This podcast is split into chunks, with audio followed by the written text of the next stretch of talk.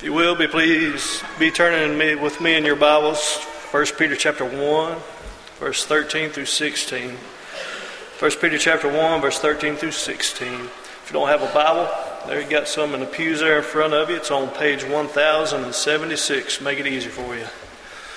1076. Again, 1 Peter chapter 1. Be reading verse 13 through 16. Therefore, prepare your minds for action. Keep sober in spirit. Fix your hope completely on the grace to be brought to you at the revelation of Jesus Christ. As obedient children, do not be conformed to the former lusts which were yours in your ignorance, but like the Holy One who called you, be holy yourself also in all your behavior, because it is written, You shall be holy, for I am holy. Good morning. It is good to see each of you. If you're a guest, again, we welcome you, and it encourages us that you're here, and we want to be an encouragement to you. Uh, we also want to be an encouragement to our fellow Christians and uh, just our fellow man uh, that have been flooded recently. It breaks our heart to see on the news of the disaster that uh, Isaac has made last week across various parts of the U.S., but it also breaks our heart to tell you that also in Pearlington, Mississippi, where we as a congregation have worked for several years, uh, most of the homes that we have helped rebuild were flooded this past week.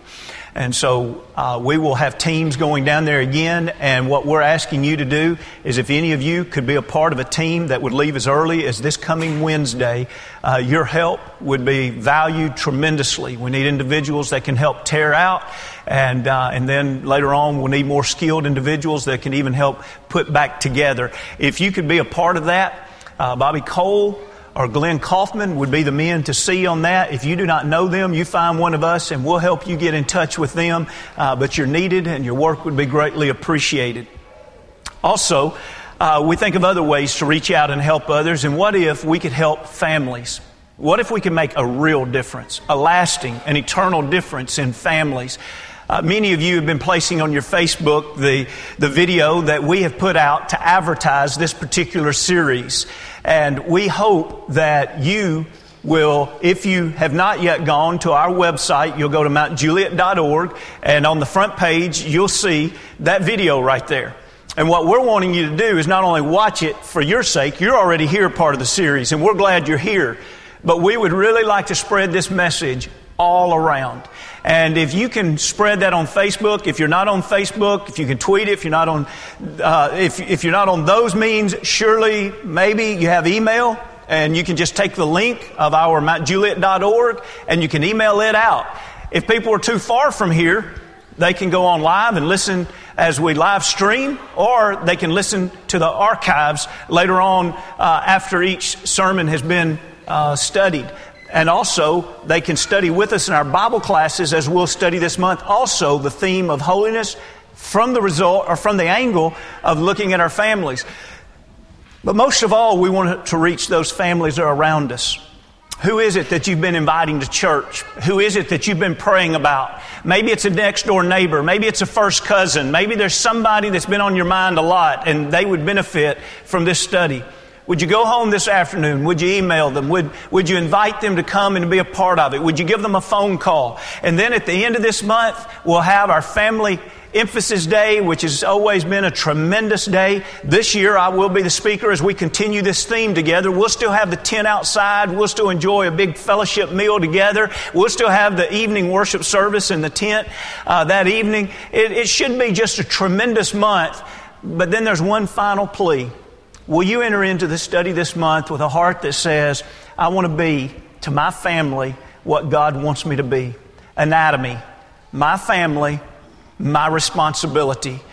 Will you go into this study considering strongly what is it that God would will for you to do in your life? And what is it that you can do to grow? There may be some of us here that need to make major changes in our life, but all of us have room to grow. And as this video starts out, it starts out with these words I'm going to cut him open. We don't know who the first person was that looked at a corpse and said, I'm going to cut him open. But since that has happened, it revolutionized medicine. You see, before there were a lot of beliefs that just simply weren't true about the human anatomy. When you and I go into doctor's visits today, and whenever we go into hospitals and surgeons and they perform medical procedures, what they are doing is resting upon the shoulders of several hundreds of years ago when individuals said, we need to get into the depth of what the human anatomy is all about. You see, Andreas Vesalius was one of the men that is considered the, the founder of modern human anatomy. He lived in the 1500s. He was a product of a man named Galen. Galen had lived even hundreds of years before that. He was known as a barber slash surgeon. You remember reading about those days, don't you?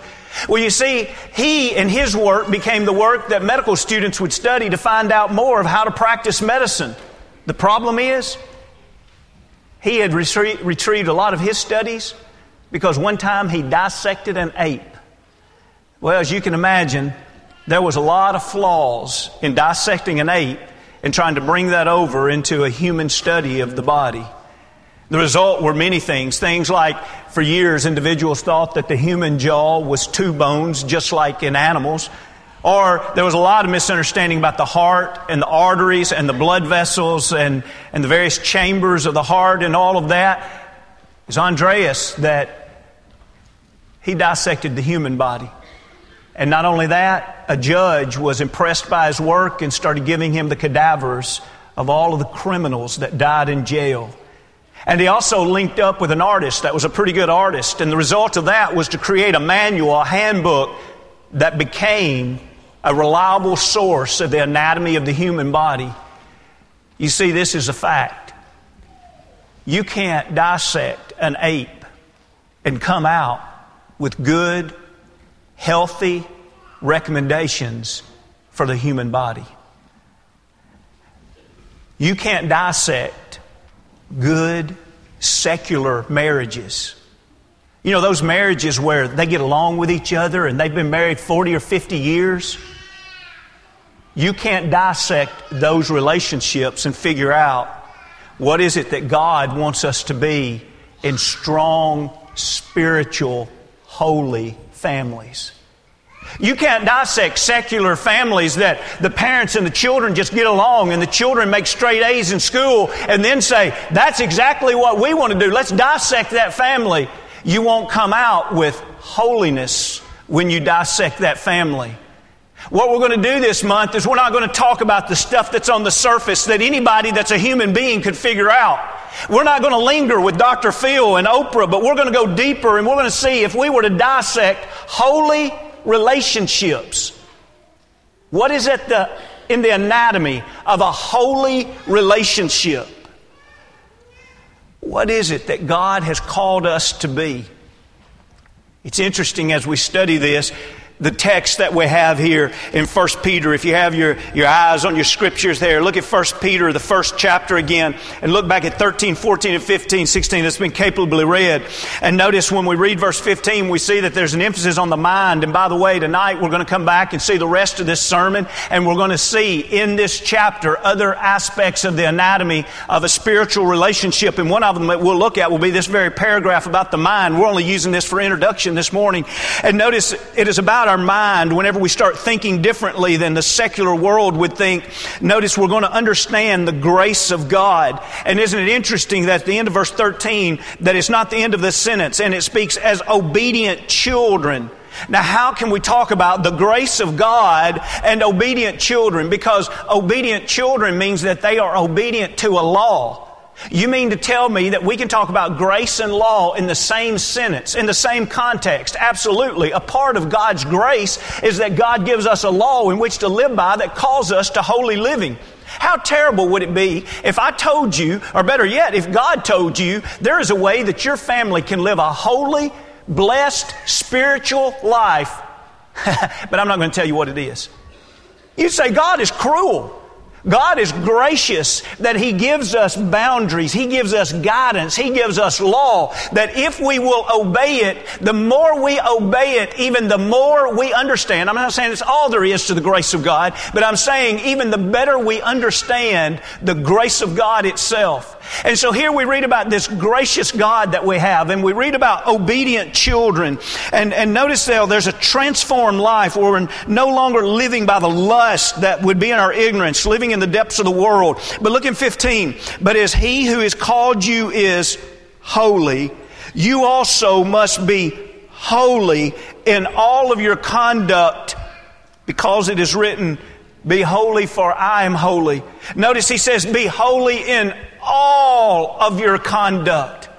That's a high calling. You see, it'd be much easier if we, if we said, you know what, we don't have to be holy in everything. And by the way, what is holy? Holy is not just set apart from the world. In a Bible class, you ask the question, what is sanctification? Which, by the way, the same Greek word that translates sanctification and holiness, it's the same word. So you ask in Bible class, what does sanctification mean? And most often you'll get the answer, to be set apart. That's not enough. It is a part of the answer, but it's not set apart to, to, to say, well, I'm not exactly in communion with the world anymore. The idea of holiness is I am now owned by God. He is my master. I am a vessel in His service. I am available for Him to use me. So it's not just set apart as if I live on a suburb of the world, but it's set apart as if I live in a holy relationship with the Father. It is within that relationship that we find our holiness. It is within relationship that we find that grace, that we find that law. It is in that relationship that we find the strength to turn away from the world. Our challenge is that whenever we think, it just simply means that we're not like the world anymore. We do the old thing, and any of us could do it well. We do the old thing where we pick out someone in the world that's living a lot more worldly than what we're living and then we step an arm's length away from them and we say, See, I'm sanctified. I'm not like the people in the depths of the world anymore. You remember in elementary school, whenever you go to recess and you'd have to stand and you're getting ready to do jumping jacks, and he'd say, get, get an arm's length away from each other, and you'd do fingertip to fingertip. Remember that? And then he'd say, drop your hands, and then you'd do your jumping jacks. Now, how oftentimes do we do that with the world? Oh, I want to live a holy and a sanctified life. What does that mean? Well, that means I'm an arm's length away from the world. I can always find somebody in the depths of the world that's living a more ungodly life than me. You see, I'm different from them. That's not holy living. Notice here in the text, he said, You're holy in all, A L L, all of your conduct. Philip Yancey in the book Rumors of Another World begins the fourth chapter by telling this story.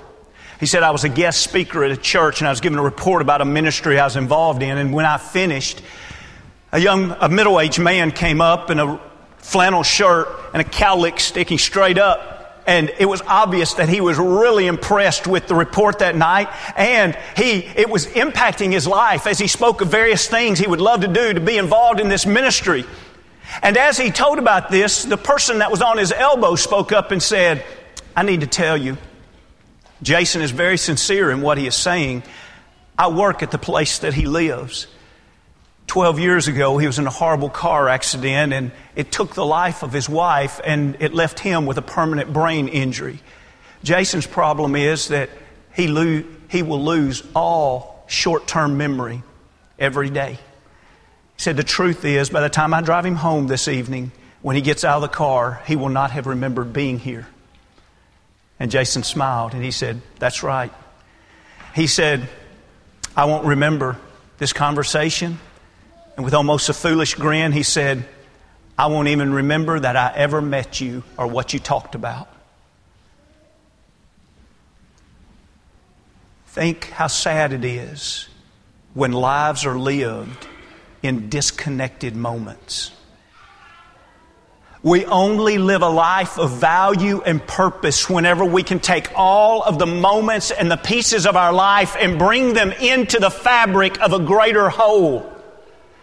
And our problem is, though, we battle with this because we live in a world that lives constantly fragmented lives. There is no anchor in their life. There is no greater whole that it pulls back to. And the truth is, it pulls at our fleshly nature.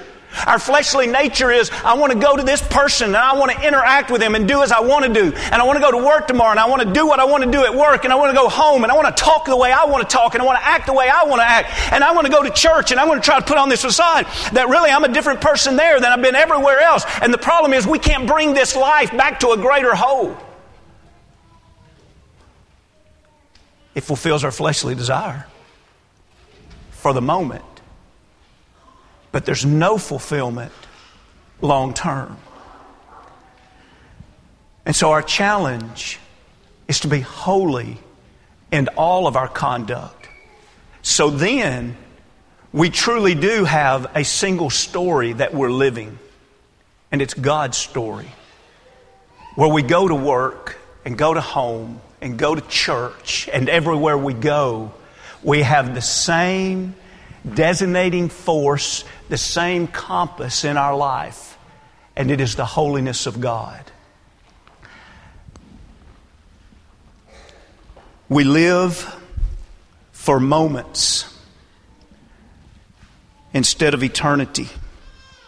We never find holiness. We live for desire instead of commitment.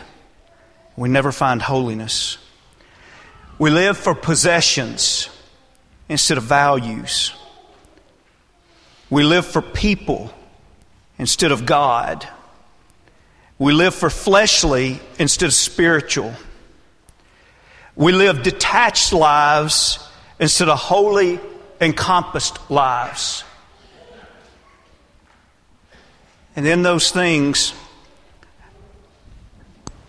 I like a few quotes from a fellow named William Law that was born in the late 1500s and did a lot of his writings in the early 1600s. And there's really a neat story behind his life that we won't take time to go into this morning, but it really, he put his faith where his mouth was, if you were, and he made some decisions that changed the rest of his life that a lot of people probably would not have made, but it was because of his faith in God.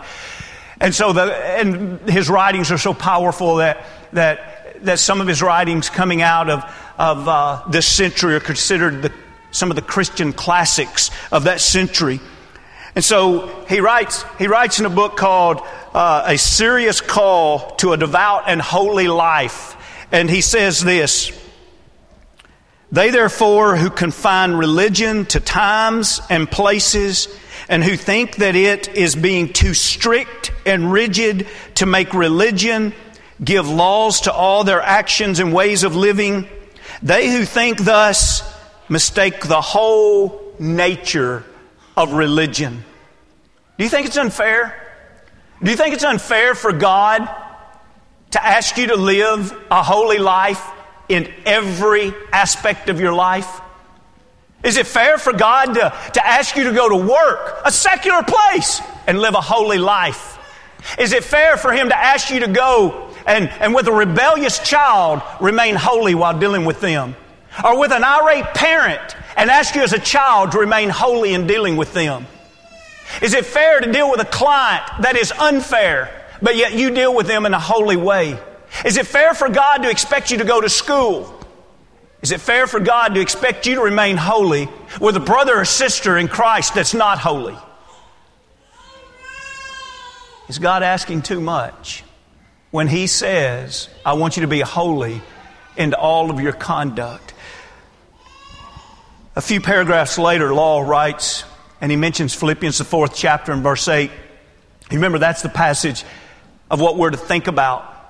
Whatsoever things are, are true, and whatsoever things are honest, and whatsoever things are just, and whatsoever things are pure, and whatsoever things are lovely, and whatsoever things of good report, if there be any virtue, if there be any praise, he says, think on these things. Now that's a high calling to say that that's all we're going to think about is those things that are pure and good. And so then Law describes this. He says, for no one can come near the doctrine of this passage, but he who proposes to himself to do everything in this life as the servant of God. What a beautiful phrase. We're going to propose to do everything in this life as a servant of God, to live by reason in everything that he does, and to make the wisdom and the holiness of the gospel the rule and measure of this life. What if we said, I want to live by the gospel of God in everything? Now, pause here for a moment. Are we in a family series?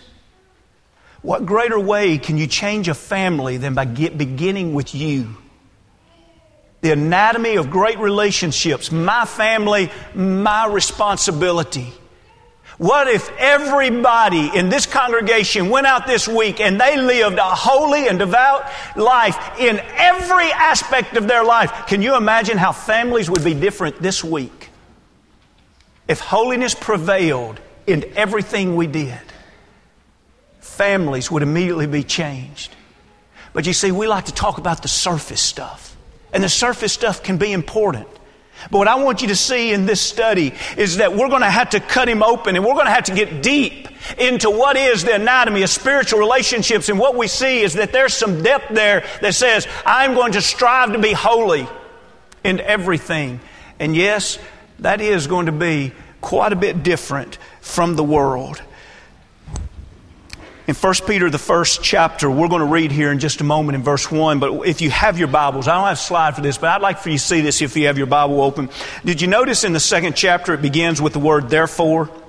In other words, everything in the first chapter is laying the groundwork for what follows in the rest of 1 Peter. And so then he's going to talk about things that we need to get away from in our life. And we drop down to the 13th chapter and he talks about the way we need to submit to the government that is over us. We go down into the 18th verse, still in the second chapter, the 18th verse, and he talks about us submitting if we are servants to our masters. And by application, that would even be employees to employers. And then we drop down a few more verses in the third chapter and he tells wives how to live among their husbands, even when their husband is not a believer. And we go down to the seventh verse, we see where he tells husbands how they are to live with their wives. And then when we go verses 8 through 12, we see a lot of other practical teaching that he gives us that would deal whether we want to apply it to parent and child relationships or child and parent relationships or siblings or grandparents or nephews and nieces. And what we see in this is we see that Peter takes an entire chapter that from this morning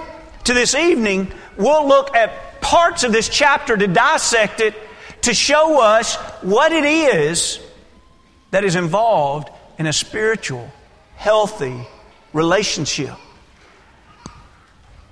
And here's the heart of it. The heart of it begins in the way he addresses them, as we've already talked about in holiness, but drop back to verse 1. 1 Peter, the first chapter, look at verse 1.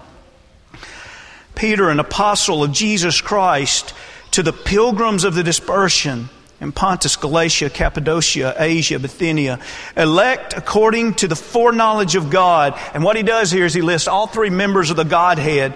And, and we can be the elect. We can be chosen of God because before the foundations of the earth, God chose us. And notice it's in the sanctification of the Spirit. The idea that we are sanctified. How do we even know how to live this life that is set apart? The Holy Spirit living in us sets us apart from the power of the world living in us. And notice here, the third one is about Jesus Christ for obedience and sprinkling of the blood of Jesus Christ. And someone says, is that his obedience or is that our obedience? And I think the answer is yes.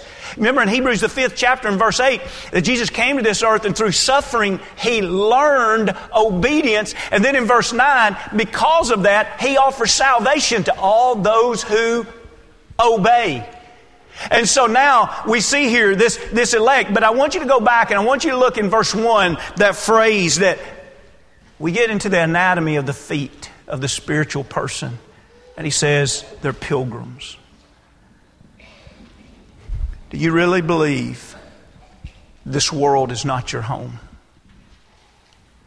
Do you really believe that you're passing through and your heart, your love, your soul, and your mind, and your strength?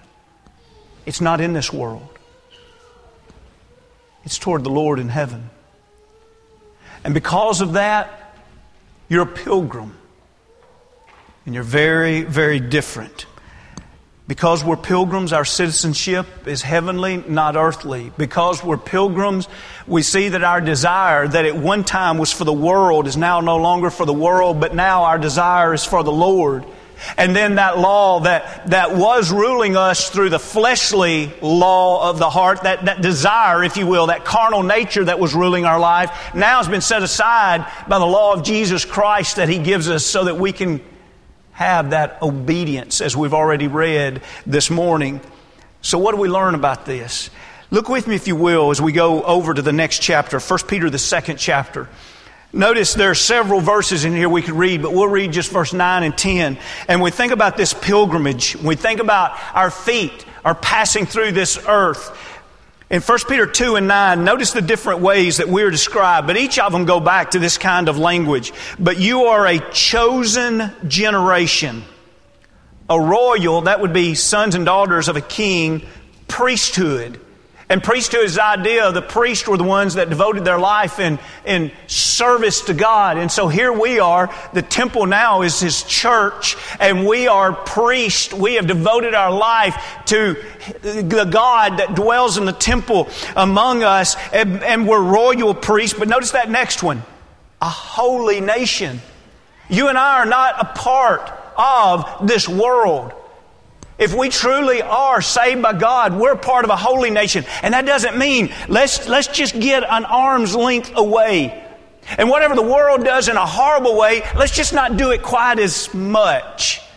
Instead, it's a totally different life. We're devoted, we're holy, we're sanctified, we are a holy nation.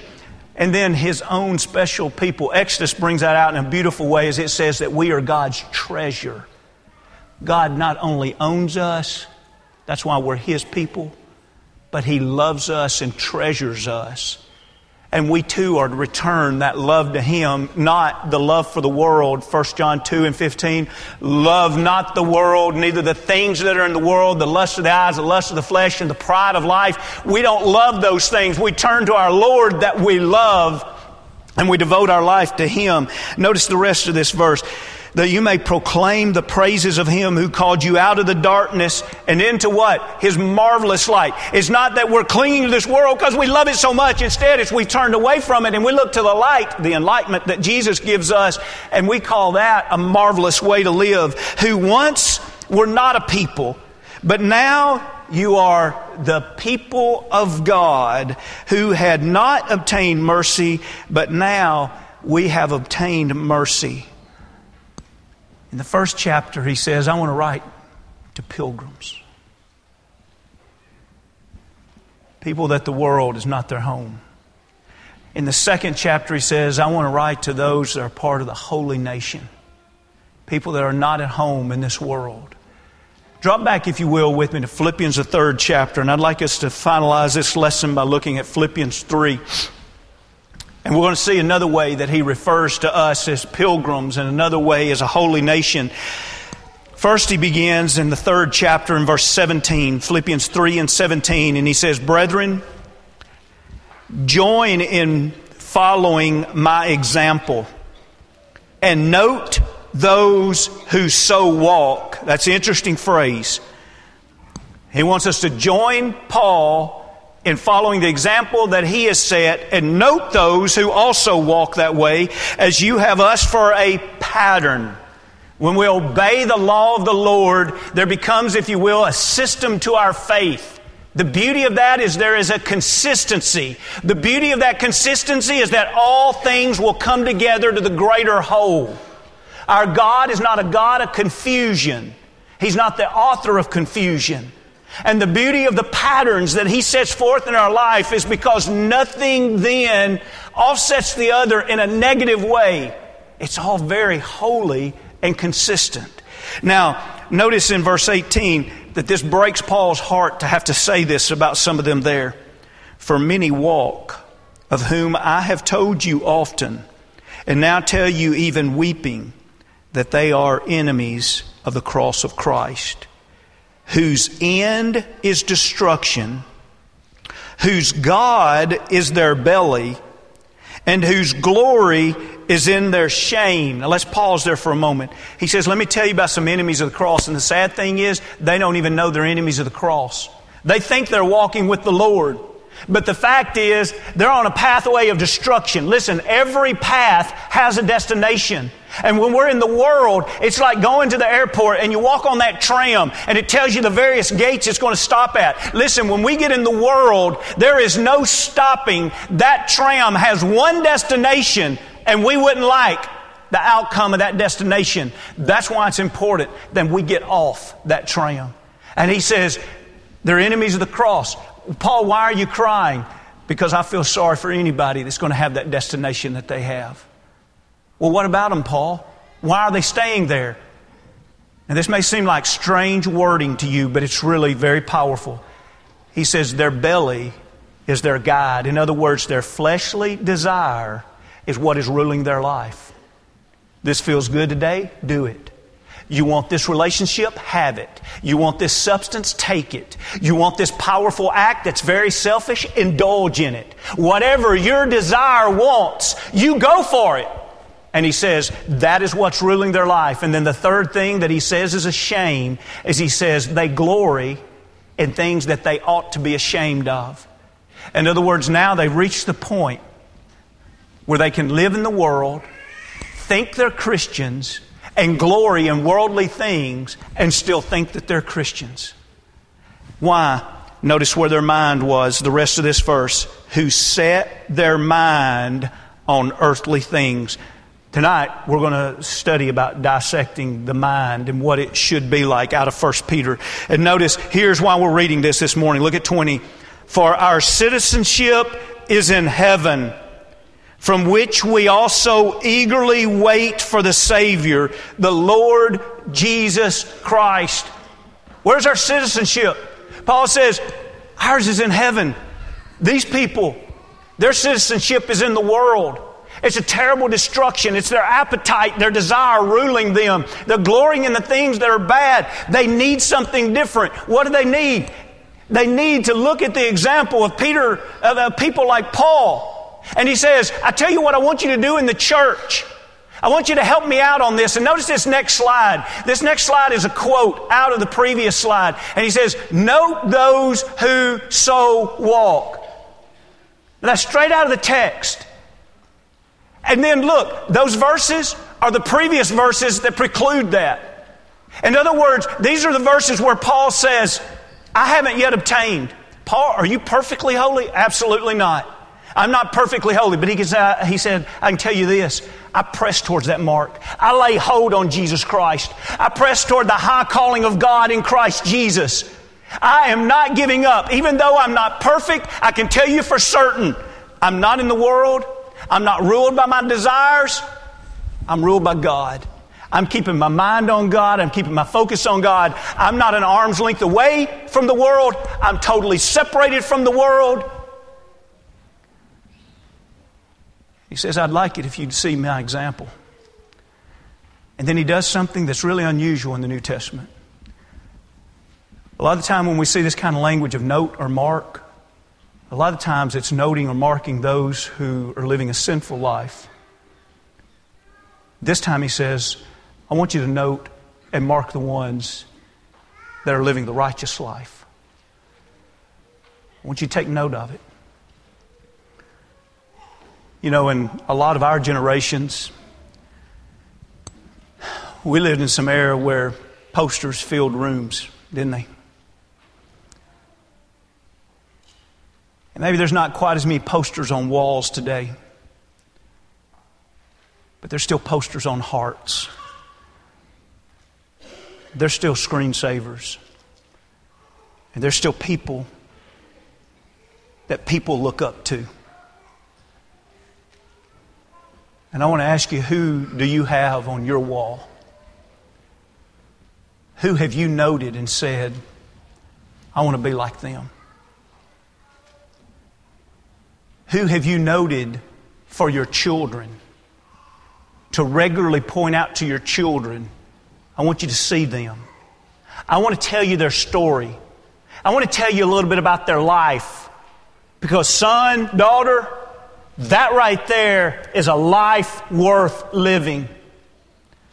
I think about an article I read just a week or two ago, and I was so surprised to read this. It was a sports writer. It was written totally from a secular standpoint.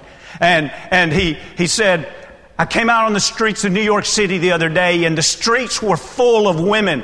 There was middle-aged women and young women and teenage girls and little girls and all of them were gawking at this nice hotel and you could see them all standing on their tippy toes trying to look in. And I thought, who and what kind of world famous person is in there that all of these women are waiting for? And so he said, I walked up to one of the mothers and I said, hey, Who, who's in there? What, what are you guys waiting on? And he said, with bright eyes, she said, Kim Kardashian. And this secular writer said, I don't understand it. This is a woman who has done nothing but have a reality show that got her fame from a sex tape. And now mothers bring their daughters to line up in hopes that their eyes will just meet with each other. And he said again, I don't understand it. And I thought how sad it is that this secular guy gets it a lot better than some of us that call ourselves Christians. Where we look at individuals like that and we really think they're stars. We think that there's some bright light that we're supposed to hold up and let it glimmer. Friends, I beg you this morning if your idea of holiness is, oh, I tell you, I wouldn't do everything she does, but I sure admire her, you don't get holiness at all. If your idea is, I won't dress exactly like her, but I'll dress a lot like her, you don't get holy. Holiness is not an arm's length away. Holiness is, I don't find anything good about that. That breaks my heart. Do you know the destruction that that is? Do you know that what that life is a fulfillment of desire? How many of us instead have showed our young ladies, Miss Ann Craddock, who lived a holy single life for a lot of years, and then a holy married life, and now a holy married, a holy life as a widow, and she's never stopped serving God. An amazing example of strength. How many of you pulled your sons up to you and pointed Brother Albert England and said, Son, nothing would thrill me more than you live a life devoted like that man has lived in service to the Lord and His church and His kingdom. How many of you have, have pointed over just the last few weeks? You've all had an opportunity to have kids. How many of you have pointed to Matt Brown or to Alan Cantrell? And how many of you said, listen, son, listen, daughter, when you go off to college, I don't want you to just try to do the right thing. I want you to thrive the way those young men have thrived. They've preached powerful sermons in the last few weeks, and the power is not just in the sermon, it's in the holy life that they live. We've got to mark those people. We've got to admire those people. We've got to become those people. And we've got to start seeing the darkness of the world for what it is. we don't hate the sinner, but we have got to stop loving the sin. this morning. I don't know where this lesson leaves you. Perhaps for some, they're thinking nobody can live a holy life. I just want you to know if you're going to settle for Satan's lie in that, your life will always be disconnected. Think about the fellow that goes to work and he or she conducts their business in such a way that when they come home, they would never explain it to their kids because they'd be ashamed to admit it. And then they went to work and they would never tell people at work the way they treat their family because they'd be ashamed to admit it. And they go in the community and they do things that they hope it just doesn't get back to work. You're not going to post that, are you? Because it might get me in trouble. And then they go over to church and they try to put on this front because after all, now I'm entering into a holy place. I've got to look holy. And that is wrong. The only thing that makes us different coming here this morning is the fact that we have come together with other believers and that we are focusing in our worship to God. We are to be as holy last night as we are right now. We are to be as holy last week in business and at school as we are right now. And if our idea is, I'm going to take, I'm going to take a part here and live it out, and a part here and live it out, how awesome would it be to be able to go to work and say, I don't matter, it doesn't matter to me what it costs. It doesn't matter to me if it costs my job. It doesn't matter what it costs. I'm going to live a life of holiness. And I'll be glad to go home and to talk with my kids and talk with my family about everything at work. And I'll be glad to go to work and talk with them about everything with my family. I don't have anything to hide. And what about when I go out with the community and I live out in the community and it doesn't matter if it gets back to work. It doesn't matter if it gets back to my family. And I live a life. I am the church.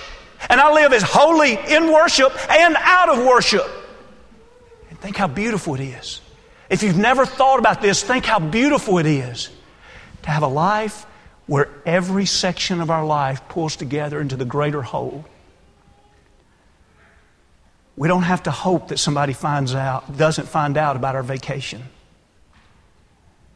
We don't have to hope that they don't find out about that business deal. But instead, every piece of our life comes together into one holy story.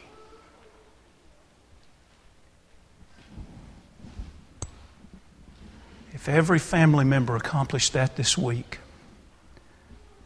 our families would be awesome. My family, my responsibility.